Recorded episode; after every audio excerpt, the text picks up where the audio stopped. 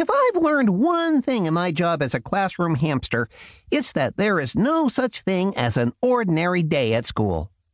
But the day the secret started, I couldn't have guessed what was in store for us in room 26. The holidays were over, and I was happy, happy, happy to catch up on my sleep. I followed along with the morning lessons, but I also took time to get a little rest. After my friends left for mid morning recess, I settled down in my nice soft bedding and closed my eyes.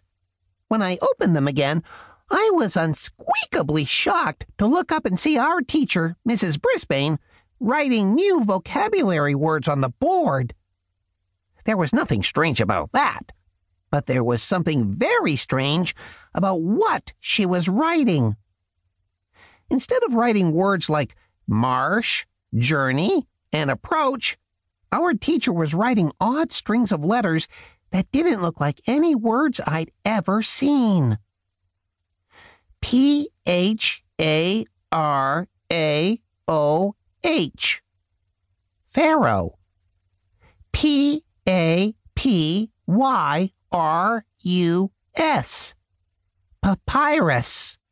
P Y R A M I D. Pyramid. H I E R O G L Y P H I C S. Hieroglyphics? I think journey is a difficult word to spell. But Pharaoh and hieroglyphics? How can those letters work together at all? Of course, Mrs. Brisbane doesn't normally put nonsense words on the board.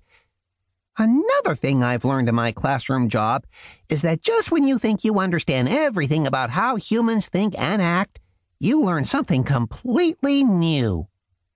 Since I was the only one there to notice what was happening, and I am a good classroom hamster, I felt I had to squeak up. Mrs. Brisbane, are you sure those are words? I asked. All right, I know that all she heard was squeak, squeak, squeak, but I wanted to make my point. Quiet, Humphrey, Mrs. Brisbane said. You'll find out what's happening soon enough. Boing, boing.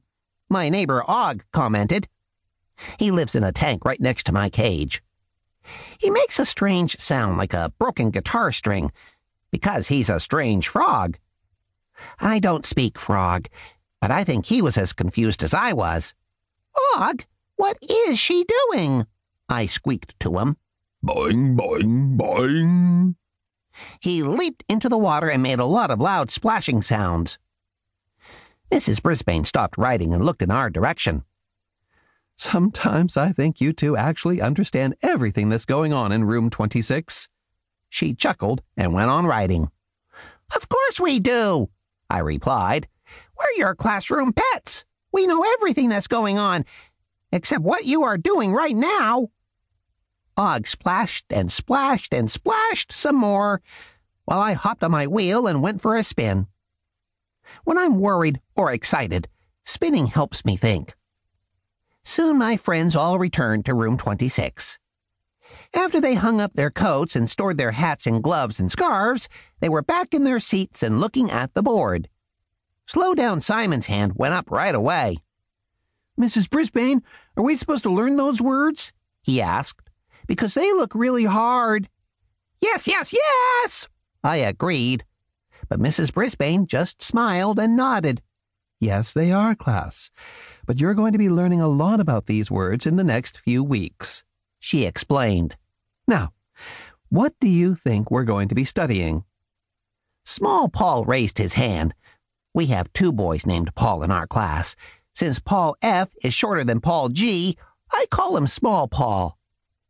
Something to do with Egypt? he answered when Mrs. Brisbane called on him. Yes, Mrs. Brisbane said. We're going to be studying ancient Egypt. Then she added the words ancient and Egypt to the list on the board.